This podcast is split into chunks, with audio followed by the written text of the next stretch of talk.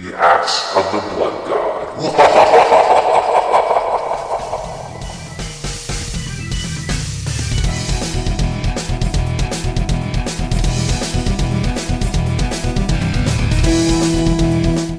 Welcome to another episode of Axe of the Blood God, U S Gamer's official R P G podcast. I'm your host, Kat Bailey. Briefly in between international trips, I just got back from Japan, and I'm heading to Scotland next week, but before that, I'm going to record a podcast with everybody's favorite Bob Mackie. Hey everybody, I'll soon be in the uh, exotic location of Youngstown, Ohio, the worst place on earth. Or at least the worst place in America. I think Chernobyl might be worse. You keep going back there on purpose, Bob. I mean, I, I rarely go back there, and I, I mean, my family lives there, so I'm obligated to see them occasionally, but uh, if, if you're in town, and you probably won't be, you can find me there, one of three people walking around downtown. The greatest thing I saw was you doing like the photographic comparisons between Fallout four and uh, Youngstown, Ohio. Oh yeah, it's pretty it's, illuminating. Uh, it's uncanny how similar. I, I bet Bethesda went to Youngstown to study it. Like, how does a real uh, civilization fall apart? Let's go to Youngstown. Hey, Ohio's like having a really good uh, month. I mean, they're the city of champions now, or like Cleveland is anyway. Cleveland is. I, I bet some of that residual success uh, vibes are are hitting Youngstown. You're kind of so. soaking it up.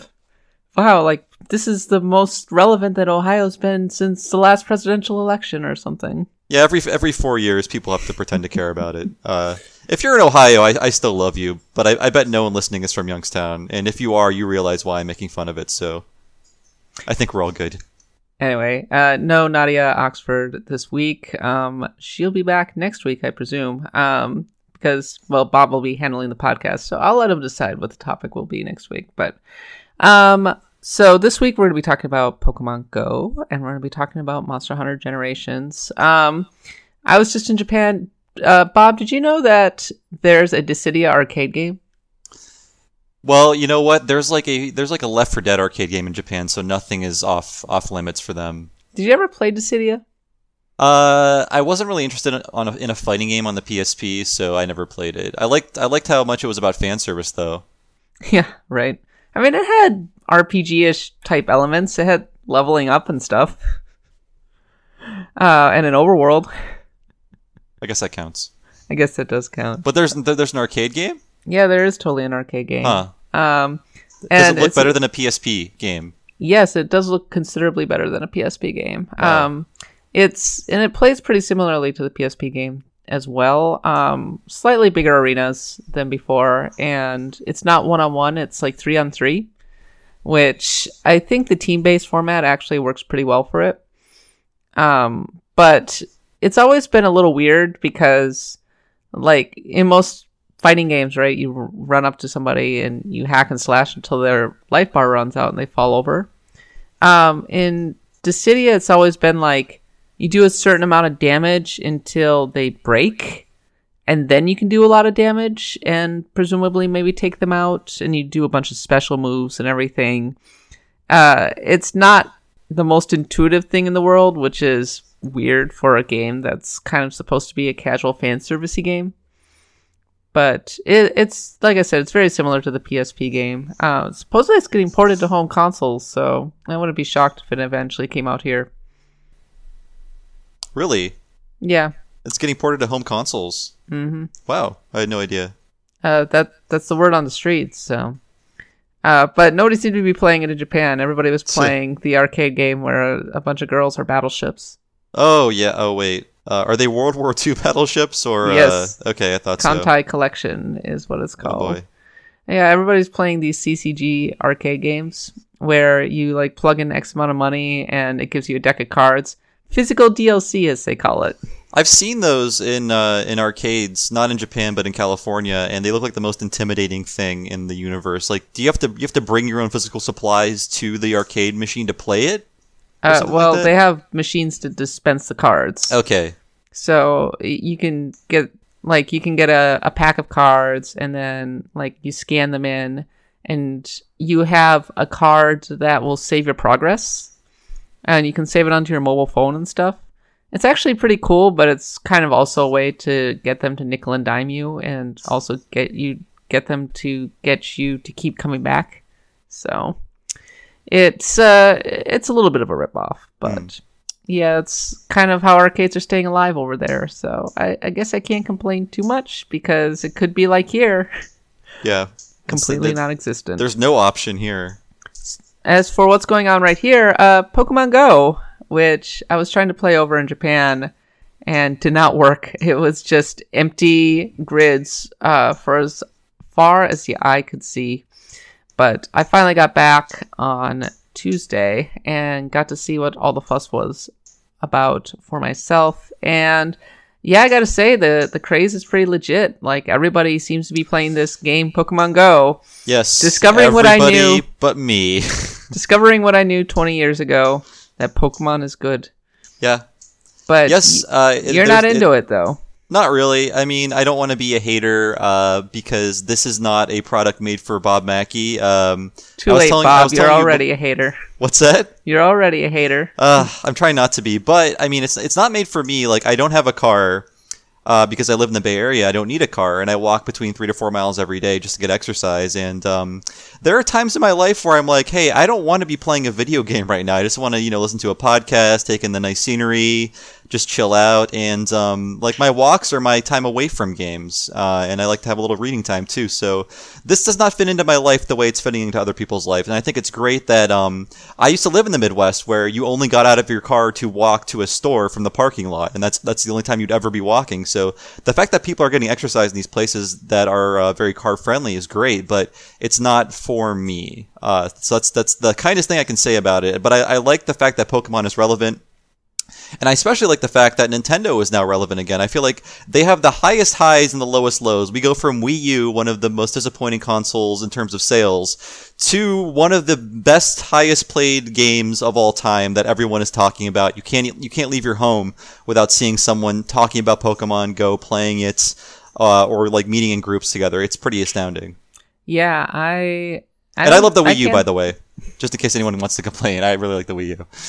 I can't think of a gaming craze that has been this, like, that has cut across this many demographics since maybe the original Pokemon.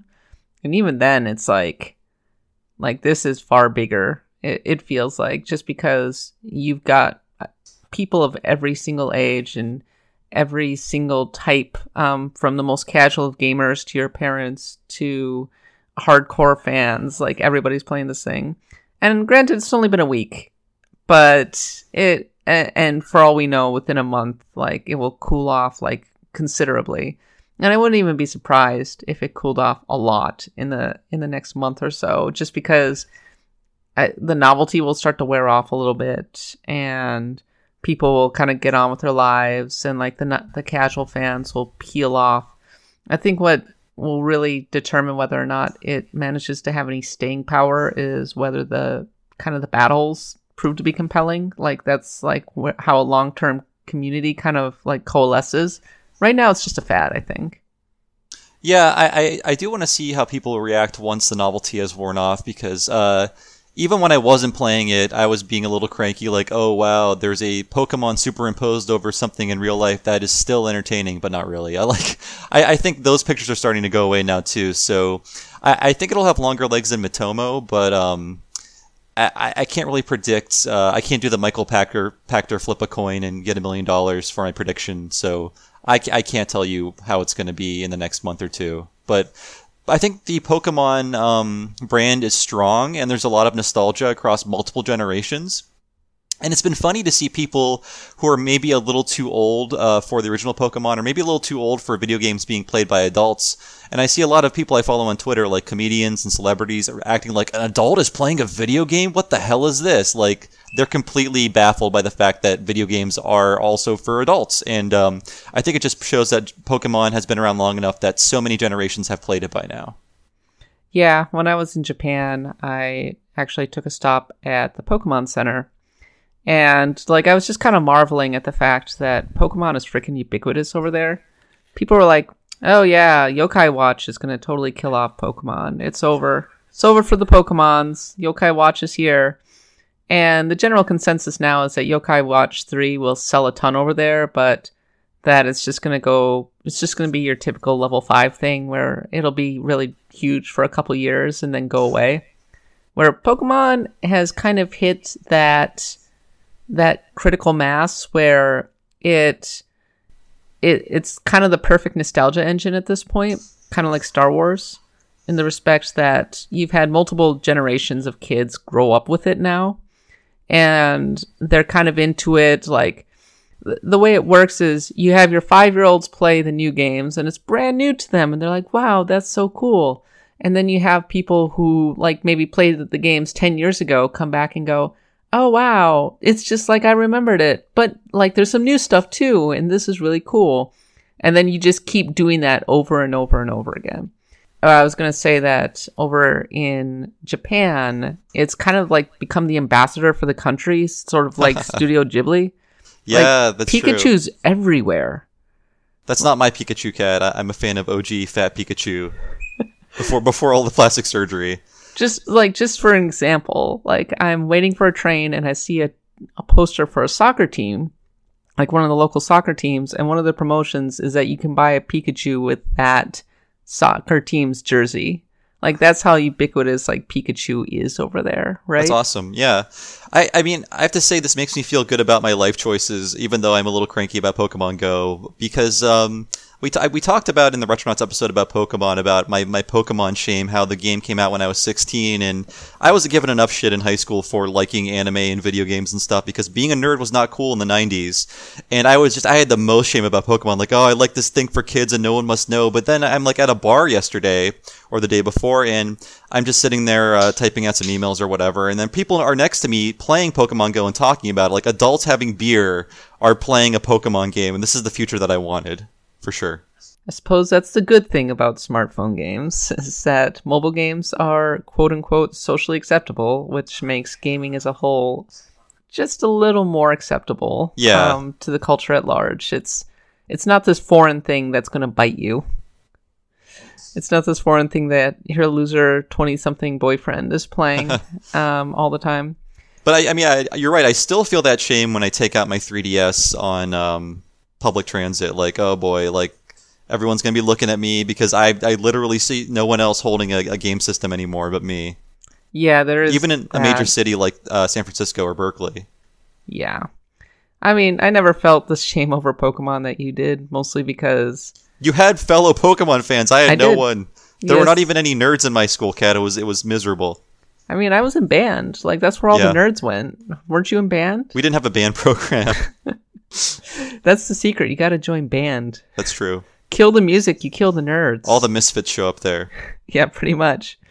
Uh, one thing that kind of makes me, like, think... The one thing that kind of jumped into my head was that this is sort of like Game Freak almost um, sort of hedging their bets, I suppose, in the respect that, I mean, a lot of the narrative has been around dedicated handhelds kind of being on the decline. And of course, Pokemon has made all of its say on dedicated handhelds over the years. And uh, Game Freak in particular has been really adamant that they're not going to, like, they don't really want to put it on a console. And maybe that will change if the N X ends up being that hybrid handheld portable uh, console thing that people are talking about. But it sure seems like this is like them sticking their toe into the water with uh, smartphones and going, all right, can this work? Can we make this happen? Um, And can we take this series in new and interesting directions? And this game was not developed by Game Freak. It was developed right. by Niantic, which um, previously worked on Inverness. I believe that was the name uh, of the game. I think it's Ingress. Ingress. Yeah. Inverness. Where, where did I hear that name? Yeah, Ingress, uh, which was... All of the Ingress fans are super salty about the fact that Pokemon Go is like getting all the love in Ingress. And they're like, oh, I've been playing augmented... M M Os for a long time now, so um i'm I, I was doing that before it was cool. But so they they've kind of grafted Pokemon onto an existing idea, but I think it ends up working really well in the context of the series, because the core of the series has always been trading, battling, um meeting other people. Like, it was one of the earliest examples of a truly social game.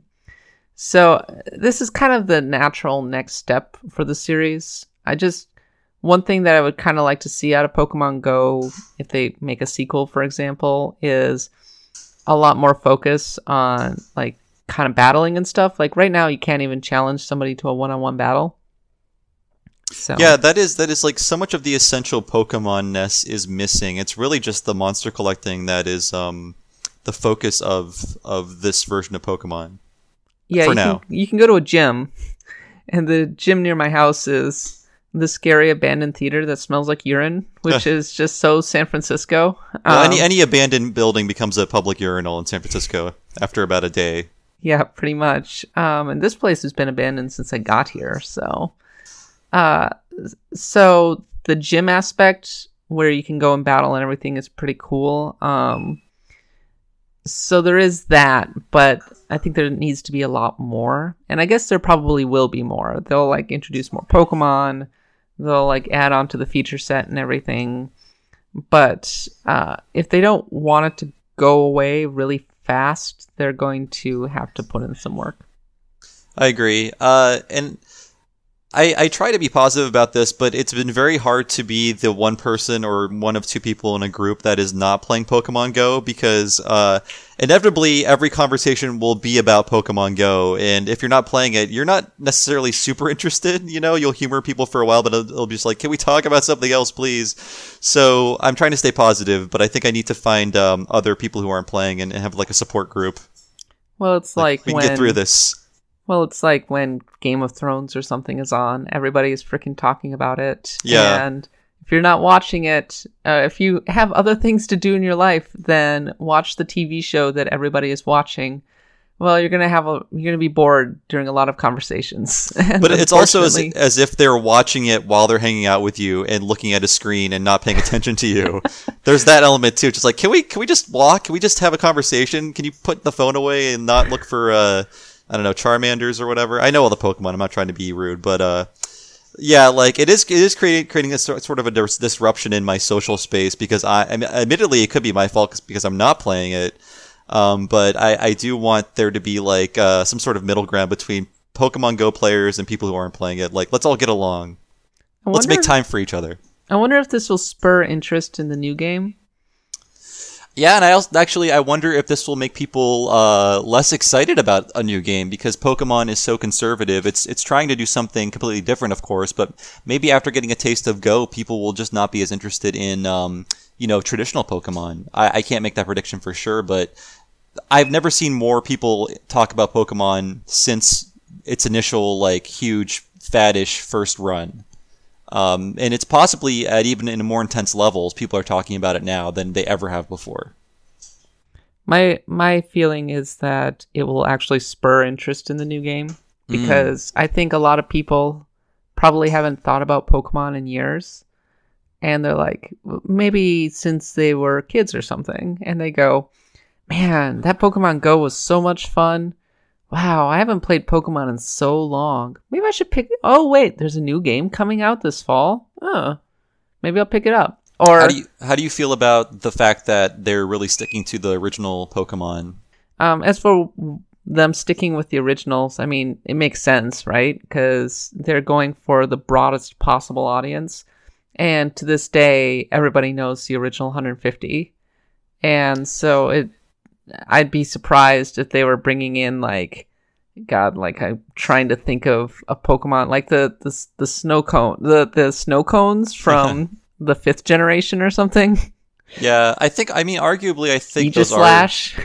Oh jeez, there. I mean there are so many weird uh, new Pokemon that I'm not comfortable with, but uh, I think arguably the the first gen did have the best design, just because. Um, They were just starting new with a new idea, and there was no like, oh, this is too similar to something else. And it was also Ken Sugimori, who was like mm. sort of the definitive Pokemon artist, who kind of stopped doing that after uh, Gold and Silver. Yeah, he was kind of the definitive artist, and the the art, the designs. Yeah, I mean, when you have like a hundred new designs every generation, you're going to have some misses. I mean, heck, the original game had its share of misses. I mean, Mister Mime is. Oh yeah. Certainly memorable, but mostly memorable for being for how bad it was. And then you go through the years. Love Disc, um, one of the dumbest things I've ever seen. Um, Gen four had its share of awful designs. I mean, But then you also have classics in every generation that end up sticking with people. I'm not sure how I feel about Sun and Moon's, like, like, have you seen this? Um, the newest Pokemon that got announced is like a ghost type that's wearing yeah, a Pikachu sheet. I actually love that. I actually, I'm a huge fan of that idea. Oh, it's so conceptually uh, dark mm. and uh, fun that I, I like. I like the idea of the ghost that wants to make friends, so it disguises itself as the most popular Pokemon. Yeah, it's kind of sad, isn't it? Yeah, it's a tragic existence. So maybe there's a little bit of self-awareness on the part of the Pokemon developers with this true. character. Yeah. Uh, I mean... I mean, it wasn't that, isn't that what Pichu essentially was? Like, if you thought Pikachu was cute, get a load of this. So yeah, with that, I think Sun and Moon might actually end up being one of the biggest Pokemon games in quite a while, just because... I like the three D S is now at a point where you can get one at a reasonably low price, and Pokemon Go I think is actually going to spur interest. And mm. with that, like, it's going to be the year of Pokemon, you know? Like, people are going to be, I mean, it has been kind of the year of Pokemon. It's the twentieth anniversary of Pokemon, Pokemon's original release in uh, Japan. So they've uh, it, it's been been quite a thing. Like, it's it's back. I mean, to the, to an extent it never left, but it's like the hype engine is back to kind of where it was before, and yeah and that's a pretty remarkable thing after twenty years. Rightfully enough, people call Nintendo backwards, and they are they are still backwards in a lot of ways, but it's amazing how quickly they can bounce back with something like this and prove they're relevant again, and um make us kind of forget about their their last few miserable years with the Wii U. So I feel good for Nintendo right now, and I think um, this will give them more confidence going into the N X and whatever they do next. Look, I don't want to get into like a whole like slobbering all over Nintendo podcast or whatever, because God knows we do that enough on the site. But I think Nintendo's kind of secret has always been that they don't necessarily chase trends. They have their own identity. They're not of the moment. They're really good at creating timeless stuff that appeals to people long after they've grown up. And in that respect, that's why we care. We like care about Nintendo properties and collect Nintendo systems in a way that we don't just don't necessarily with other publishers. Um, I'm not going to name names. Um, and Pokemon is maybe like one of the peak examples of that. It's just this timeless look and like these creatures that everybody has their favorites, and so and that will continue to be Nintendo's kind of M O long after they've moved into the mobile space. Um, I just hope they don't cheap out and just throw out faddish mobile games, because that stuff's going to get old really fast. Yeah, I think they've been incredibly conservative uh, with their approach, and it's it's paid off. I mean, for as much as Miitomo was a glorified market research survey, it was still something that got people interested, and it was still like one of the few one of the few rare mobile things they've ever done. And they didn't follow it up immediately. They didn't like branch off immediately. They let the idea of them being in the mobile space sink in for a while. So they're uh, they're taking it slow. Yeah, Miitomo was definitely a game I didn't buy. I was just not that interested in it. Um, but I did get Pokemon Go, and while I'm not as crazy into it as some other people that I know, like Mike, um, I, I've been into it. I've been enjoying it.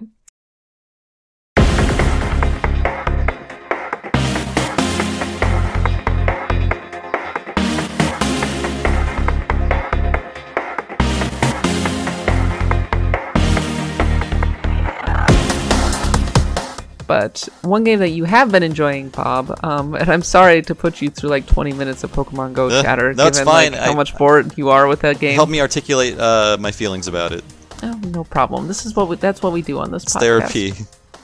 So let's talk about Monster Hunter Generations, all right. Which is the new Monster Hunter that just came out on the Nintendo three D S. Really kind of flew under the radar in light of the Pokemon Go mania, but you reviewed it. It's on the site. And as usual, you seemed really into it, Bob.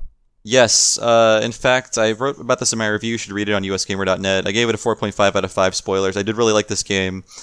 And uh, people, uh, they ask me, because I know I know a good deal about Monster Hunter. I'm no expert, but people ask me, like, oh, which game should I start with? Well, um, from my perspective, Monster Hunter is kind of like a sports game in that the new release usually makes everything that came before it irrelevant. Like, if you're playing the new Madden or whatever, uh, you're not going to go back to the previous years, most likely, because why would you? Like, that right. not less people are playing it. It doesn't have all the changes, the new rosters, et cetera.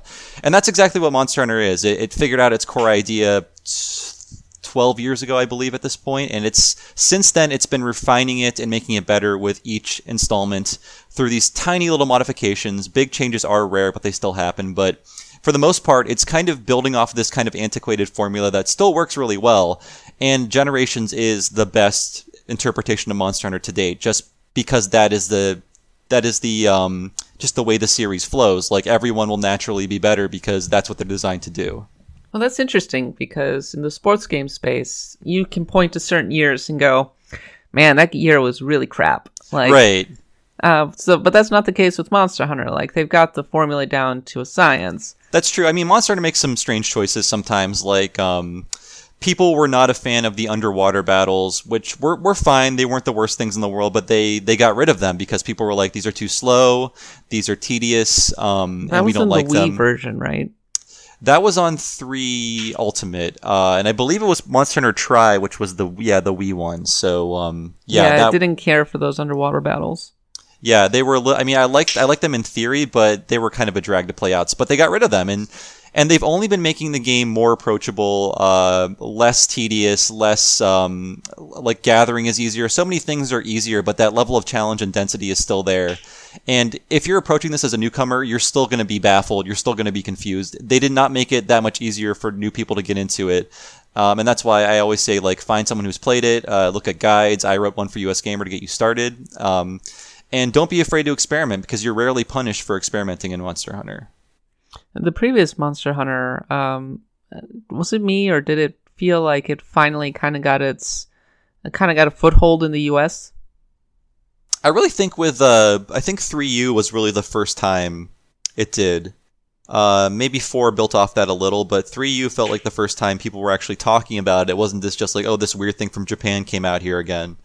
Uh, and, and I think since then they've been building off of that momentum, and it's it's will never be like it like it is in Japan, but I feel like it has a healthy enough um, user base in America where I can foresee every game coming out here, or at least the improved versions of every game, which is what they've been doing outside of this. This latest one, which just came out once in Japan instead of having a second version. So talk about some of the like the big improvements of Monster Hunter Generations. Um, like, what stands out to you? Well, the biggest improvements by far, and there aren't a lot of big improvements in this version, but there are these... Um, you can now choose one of four fighting styles that you can change at any point in the game, and they just allow you to to slightly tailor the way you fight. Uh, one of them is just standard Monster Hunter. Another one of them uh, allows you to use an extra fighting art, which are these new abilities that basically you can um, use whenever you charge a meter in battle. They're pretty basic, pretty straightforward. Some are passive, some are active. Uh, one fighting style allows you to jump at any time, which you could never do in Monster Hunter, and allows allows you to mon- mount monsters much more easily. And another fighting style allows you to uh, perform counterattacks, and that's only for expert players who have like mastered all, like who can like read animations and hitboxes and all that stuff. So there is a way to play for everybody, and frankly, I just kind of stuck with the regular mode because I'm much more comfortable with how I've always been playing Monster Hunter. But for the most part, that is the biggest change to uh, Generations, is that uh, fighting style system. What's your favorite class? I'm I'm kind of wondering. Um, I I usually stick with uh, the longsword, which is the katana, and it's interesting you, you called it a class because I do view um, the weapons as basically like a class in an R P G or maybe like a fighting game character, as uh, as Brett Elston, a former Capcom guy, used to compare it to, where when you pick a weapon, it's not just like, oh, this thing looks cool. It's like every weapon type has its own animations, it has its own combos, has its own special moves, has its own quirks. And getting getting to understand those quirks and everything that goes into it can take like a dozen hours. So when you figure out a weapon you want to use, you have to spend a lot of time with it to figure out like, oh, this is the one I want to use for this monster. And sometimes the weapon that you like is not the best one to use for a particular hunt. So it helps to learn a few weapons when you're going into the game just to have some options in front of you, um, you know, many options. Yeah. I, when I play Monster Hunter, there's always the weapons that I want to use. Like, it's like, oh, man, well, that's really big and cool and also really slow. Yeah. So this is not exactly, like, really good for a beginner.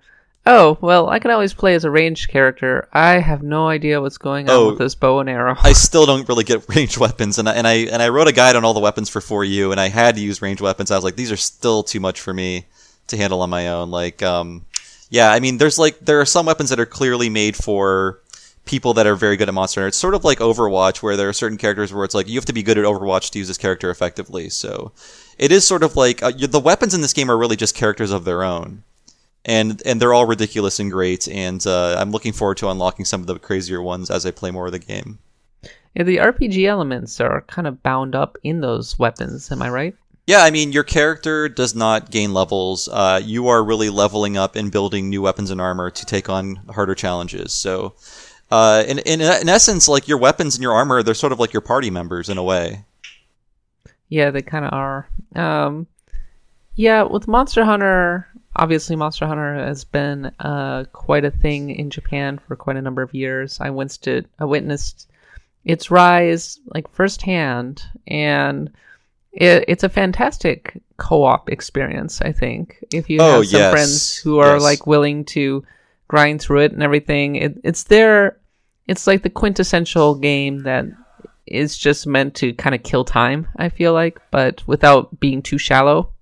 I agree, and no matter how you kill that time, you're always getting something out of it. Like, you get so much stuff just from killing a monster that you'll eventually use or sell or whatever, that, like, even if you're just messing around with friends, you're going to get something out of that experience no matter what you do. And that's why I like the game. Like, every second of the game, you're potentially being rewarded for doing something in it, and that's great. Yeah, Monster, like, maybe the secret thing, or not-so-secret thing that ultimately... killed the Vita, like even before it even got out of the gate, was that Nintendo stole Monster Hunter out from under it. Yeah, I wonder how that happened. I feel like, uh, God, I, I feel like uh, the three D S was not a success out of the gate. So I was just curious as to like, how, how did they get Monster Hunter just so quickly? I, I mean, this is pure speculation, but it could be a combination of Sony wasn't aggressive enough in keeping Capcom in the fold. Um, Or it could just be that Capcom was looking at the way the winds were blowing in Japan and went, mm, yeah, we're going to put this on the most popular system. Or it was the fact that the three D S came out first. Yeah. And I do think the P, uh, the Vita had a lot of hubris. Uh, Sony had a lot of hubris going into the Vita, even though their game plan was never clear. And I say this as someone who like entered the industry full time just as the Vita was launching, or just as the Vita was being announced, and I saw that in action. I was just like, "Well, what what do you want this thing to do? And how is this different than an iPhone? Like, how will this fit into a post iPhone world?" And I don't think uh, Sony ever figured that out really. I think the difference was that so Monster Hunter started on the PlayStation two, right? And so it was natural. It was natural for it to go to the P S P. Yeah. And because especially at the time, the D S simply couldn't handle it, right? Oh, there's no way. But yeah. the D S, I think that it would have gone to the D S if the D S had um, been more powerful. But at the time, of course, it really couldn't handle something like Monster Hunter. Like the P S P could barely handle Monster Hunter. Uh, like the load times were excruciating in those yeah, games. Yeah, you, you basically had to uh, to damage your your your wrist and, and fingers irreparably to play it on a P S P. Yeah, pretty much. Like the controls were never suited for a P S P. No. Um, and for whatever reason, like they wanted to keep it on console, like ex- or like on handheld exclusively, pretty much. Like they dabbled in the P S three, like, and they had like an M M O, I suppose, kind of. Monster Hunter Online was there, I think was. And yeah, I think there was a. Chi- it was like for China only. They had a, an online one. Which looked, I mean, the graphics looked amazing as someone who's used to seeing those monsters, um, you know, on a tiny three D S screen. And I, I entered the series by playing the Wii U version of three Ultimate, mm-hmm. which um, people might consider weird. And it essentially was just an upscaled three D S game on a giant T V, which didn't look great. But I, I kind of enjoyed having a bigger screen, more space on the screen to just breathe and move. And I've kind of been a little sad that Capcom has not made a Wii U version of uh, anything since three U. Yeah, it's too bad. Um... Yeah, they the were Wii more active even on the original Wii when they had Tatsunoko versus Capcom and that kind of thing. Yeah. Yeah, not so much anymore. Um, and I've always thought, I know this is like an old discussion, but I've always been a little disappointed that Monster Hunter never made it to, say, like properly made it to the PlayStation four or the PlayStation three.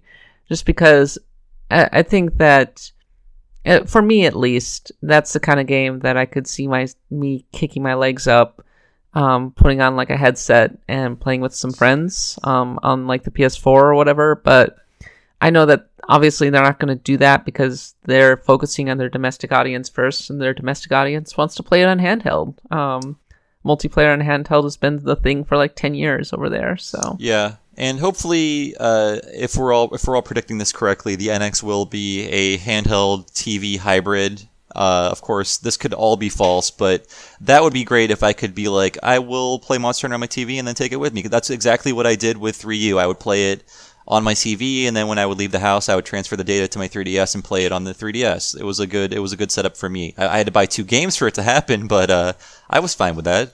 Yeah, man. That this makes time I won't in- have to. That makes. Ah, man, if they could actually pull it off, that would make it an even bigger no-brainer. Yeah. I mean, being able to knock, uh, like, be able, being able to hit both Monster Hunter and Pokemon in a really meaningful way that would apply, that would make them be essentially console games without sacrificing all the advantages of portable. I mean, that would be really awesome. So, yeah, no, I would definitely love to experience Monster Hunter in that way, but... As for Monster Hunter itself, um, it's definitely easier than ever to get into the series. Um, they've had online on the three D S for quite a while, if I'm not mistaken. The weird thing is, uh, and, I, and I'm pretty sure I'm right about this, three U on the on the uh, three D S did not have Wi-Fi online uh, online play. four U did. Uh, three U for the Wii U did have online play, so three U for the three D S was a weird anomaly where it's like you should have just put online play into this. Um, I know, I'm almost positive I'm remembering this correctly, so you can yell at me if I'm not. But uh, being online, being able to play online was a huge deal for the series to be uh, popular in the States because, of course, we are not living in the dense area uh, that a lot of Japanese players are living in. It's a lot harder to find Monster Hunter players, so... The fact that you can go on and play with random people and it's usually enjoyable is a huge thing for the series, and that's really, I think that's really what has made it pick up uh, in America. It's not just the density. It's the fact that, I suppose, uh, it's not as much the case right now, but handhelds like the D S and the P S P achieved a kind of ubiquity in Japan, where even like housewives were playing them on like on the train. And so everybody had these machines, and you would get peer pressured into playing Monster Hunter at work, mm-hmm. right? Like, everybody would go up for some beers, and they would be like, oh, yeah, let's play some Monster Hunter. What? You don't have Monster Hunter? You're an outcast now. Get out of here. that's, that's, that's what Pokemon Go is like now. It is kind of, yeah. Uh... So, I'm sorry, Bob. I'm sorry. Don't worry, yeah. It's probably going to last only another week. The, Jeez. The internet has the memory of a goldfish. It's true. Uh, I really so- recommend um, Generations, though. I feel like uh, there was so much things that were frankly B S in the past games that they've really taken care of. They've really been thoughtful. Excuse me. They've really been thoughtful about what, how can we stop wasting people's time? So, like, things like this, the essential acts, like gathering items, is now, instead of having to keep hitting the button over the gathering point, you just hold it in, your character gathers all they can, and then it's over. And you end up gathering a lot more as a result. Like, just fixing simple things like that makes everything else flow a lot smoother because those essential acts are not as tedious as they used to be. And I just feel like everything gets more refined, everything gets simpler. There are still some clumsy menus, some things that aren't very clear that I feel like they will eventually fix, but I've been very happy with the changes they've made, and it is still a series for super hardcore players, don't get me wrong. But anyone can get into this potentially if you are willing to commit to it. Like maybe a six-hour learning curve to really figure everything out, I think, is what really Monster Hunter demands of you. Yeah, and that's good because uh, Monster Hunter, as you said, has always been a pretty hardcore game. Um, you get into it, like initially you just want to run in and hack and slash. And outside of certain weapons, it, that doesn't really work. And then there's even stuff like when you go into the items menu, like... There are playing like five hundred thousand items, yeah. Yeah, playing a Monster Hunter demo. I, I demoed Monster Hunter so many times um, over the years, and it was always kind of the worst in the sense of you'd get into it, and you would open this item, like this item pouch, and you'd go, what are all these items for? Because you'd be like, you have to drink this potion to deal with the heat in a particular area. That's a, yeah, that's exactly why I wrote a uh, beginner's item guide for U S Gamer. Uh, it's on the site under the guides column. It's like, here are like the eight the eight items you'll need, and here's why you'll need them, and here's what situations you'll need them in, because that is not communicated to you, and that's the most important thing to um the first thing to learn. Like, what do I need to bring? What are the essential items I need to bring? Period. That will help me. And from there, you can learn how to fight, you can learn how to move, and but really, those those initial items are some of the most important things you need to learn about. It took quite a while before it felt really good to hit a monster. Like, it was almost like M M O-ish in the past, in the way that you would swing your weapon. Now it feels like there's a bit more impact to it. Would you agree? Yeah, and I will not bring up Dark Souls because there are three people that uh, on the internet that are trying to find out every time I say it and will punish me when I do. But too late. I do, you already I do did feel, it. Yes, I know. I do feel like it's a little more fast-paced. I do feel like it has a similar kind of combat. Of course, uh, Monster Hunter predates Dark Souls, but I feel like they have they both have the same methodical and impactful combat where you can really feel the impact of hits, and it's very satisfying when you do hit the monster. And uh, I don't think we've explained the basic premise or why this is even interesting, but it's like, why... hunt why monsters. Exactly, but it's like, people could be like, why is it so fun to fight one thing for half an hour? But it's not just you fighting a thing.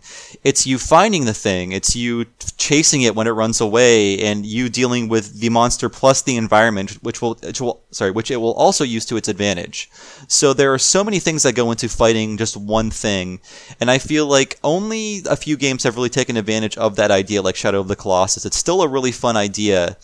Um, but Monster Hunter takes it to its logical conclusion by, by making it feel like a real struggle. You are fighting a creature for sometimes upwards of an hour, and when you finally land that last hit or capture it, it is one of the most satisfying experiences in gaming, and Capcom really knows how to underline your successes to make them feel even better.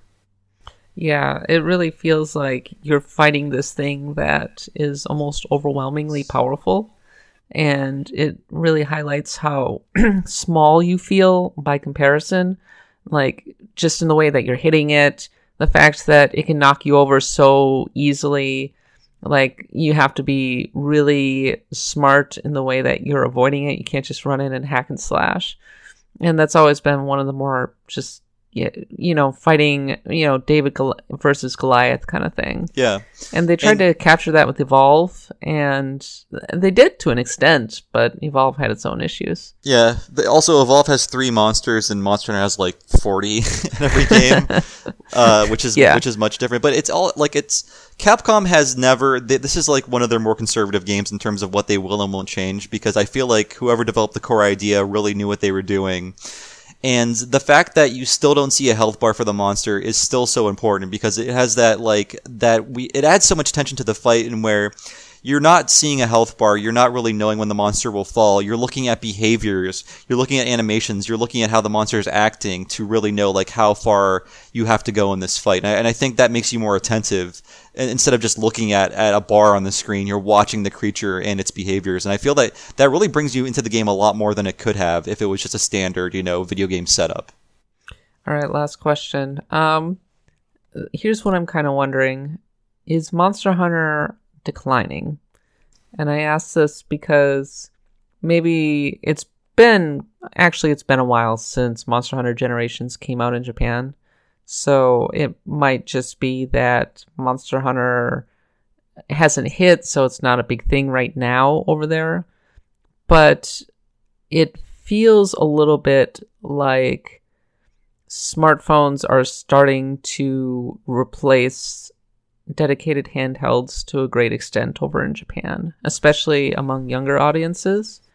And if that's the case, I wonder how much danger Monster Hunter might be of kind of falling off over there. And if it falls off over there, then, I mean, we're screwed over here, because Capcom's not going to... Yeah. They're not nimble enough to pivot over to the U S, so I'm wondering what your thoughts are. The thing is, I think uh, Monster Hunter is such an institution and such a, a cultural touchstone, even if it's a recent one, that I feel like there will always be a place for it.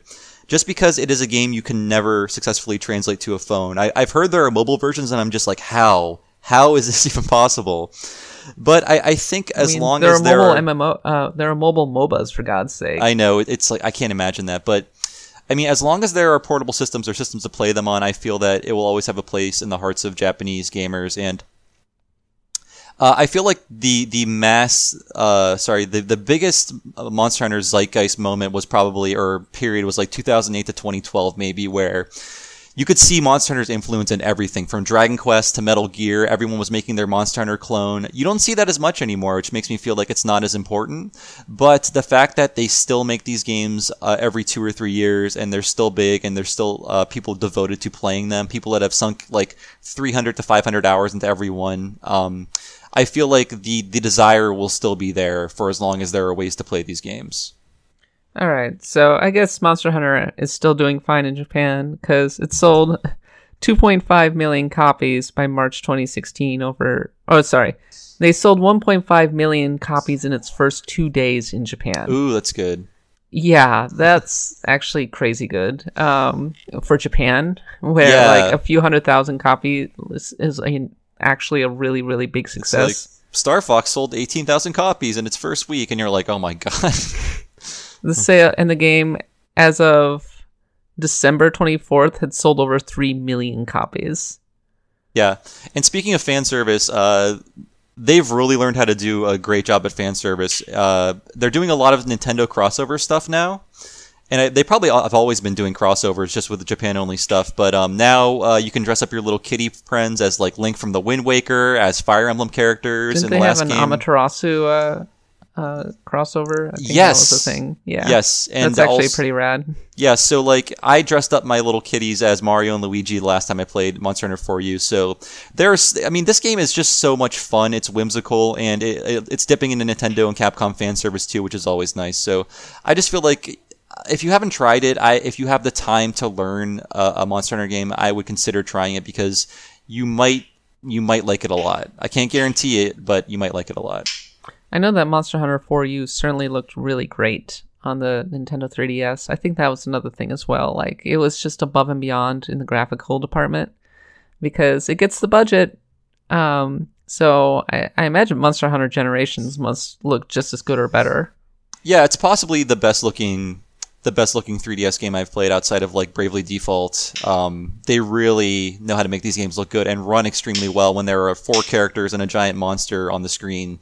I rarely see any hitches in um, the graphics at all. All right. Well, final thoughts on Monster Hunter Generations aside from buy it, or should you, or should we just say buy it? Just, just buy it and, and tell me if you're if you're liking it. Tell me I could I could possibly play with you if, if you're online, and uh, just hit me up on Twitter. Maybe we can figure something out. I do want to find people to play with. I didn't get a lot of more play in four U after my review, so this time I do want to play a lot more of it with people online, preferably people I know. So if you're playing it, please let me know. We maybe we can find a way to play together. Well, maybe I'll pick up a copy and bring it to Scotland and try to level up my character a bit. And then yeah. come back and we can go on hunts together. Um, especially since it's kind of dead right now for new game releases. So it's kind of the perfect time to pick up a copy of Monster Hunter and kind of dive into it um, ahead of the fall season. Yeah, you have two months before big R P Gs start hitting again. So uh, take advantage of it. Oh, no. What are we going to talk about? I oh, boy. We can talk about more Monster Hunter. I guess. I, guess I need so. to get more people on, on U S Gamer to play it. See, this is one of those things that I know Jeremy would love, but I'll have to like strap him down to something and like force his fingers onto the buttons for him to play it. You think he'd love it? I I'm think he sure. would. I think mm. he really would. I there, I think he would love Dark Souls too, but again, we need, we need to find a way to make Jeremy play things that he would love.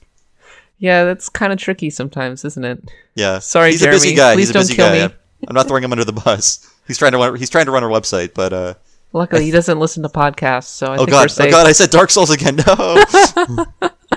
Yeah, it's too late. Damn that Bob Mackie. He's so handsome. All right. Uh, Axe of the Blood God is a U S Gamer podcast. You can find us on iTunes, Stitcher, and everywhere else R P Gs are sold. Uh, please review and rate us. We would really appreciate it. Subscribe. Tell all your friends. Um, the Blood God will be pleased. Uh, you can find me on Twitter at the underscore catbot, and you can find Bob on Twitter at Bob Servo.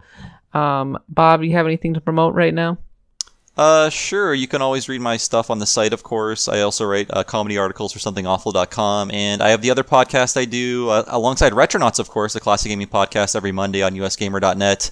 and retronauts dot com, and I also do the chronological Simpsons podcast, Talking Simpsons, on lasertimepodcast dot com. Every episode, we do another episode of The Simpsons in order, and we are at the end of season three, and things are only getting better, and I'm having so much fun with it.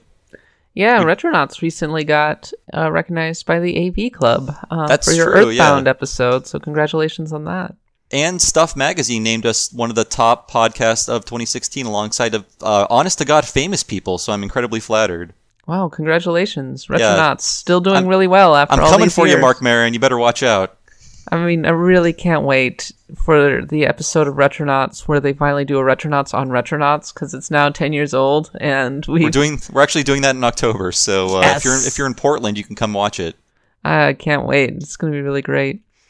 But uh, we'll see. Anything else to promote? You should go read my Inside uh, Inside California Secret Arcades article, which I wrote a couple weeks ago. And you should go read all of my coverage from Japan. Um, I wrote quite a few articles. You can find links to all of the articles in my wrap-up, which is on the site. And in the meantime, um, I'm not going to be here next week um, because I will be traveling. But fear not, the Blood God R P G podcast will be coming to you courtesy of Bob and Nadia. Yes. I'm going to um, preemptively crowdsource. If there's anything you want to hear me talk about in this dead summer of no R P Gs, uh, please let me know and I'll try to build a show around it. I can always oh, yeah. do retro stuff, and I can do, you know, previews of upcoming stuff. But uh, maybe I'll do like a like a crowd pleasing episode next time. People things that people want to hear about, like a request. Let's see, Final Fantasy six, Chrono Trigger. Um, that's not hard, is it? No, it's easy. Uh, Final Fantasy, I got to tell you, guaranteed catnip on this podcast. Like oh, yeah. I think I get at least a thousand more downloads than I normally do um, whenever I post um, a Final Fantasy episode. I could just say Final Fantasy ten times, and maybe like somebody will, maybe the the views will just go up. Views, um, downloads will just go up really high. But in any case, uh, so yeah, uh, look forward to that next week, and I will be back the week after for more R P G podcast goodness. In the meantime, check us out on U S Gamer. Go to all of our social media sites and download our other podcasts from us to you. For Bob Mackie, I've been Kat Bailey. Thanks for listening as always, and until next time, happy adventuring.